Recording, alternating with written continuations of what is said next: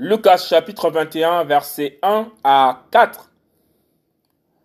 Offrande de la pauvre veuve. Et levant les yeux, il vit des riches qui mettaient leur offrande dans le trésor.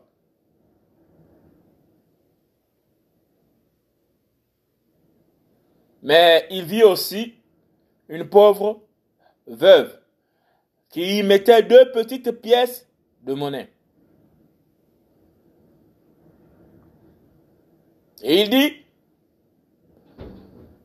je vous le dis en vérité, cette pauvre veuve a mis plus que tous, car tous ceux-là ont mis dans les offrandes d'Elohim de leur abondance. Mais elle, de son insuffisance, elle a mis tout ce qu'elle avait. Son bien. Lucas chapitre 21, verset 1 à 4. Offrande de la pauvre veuve.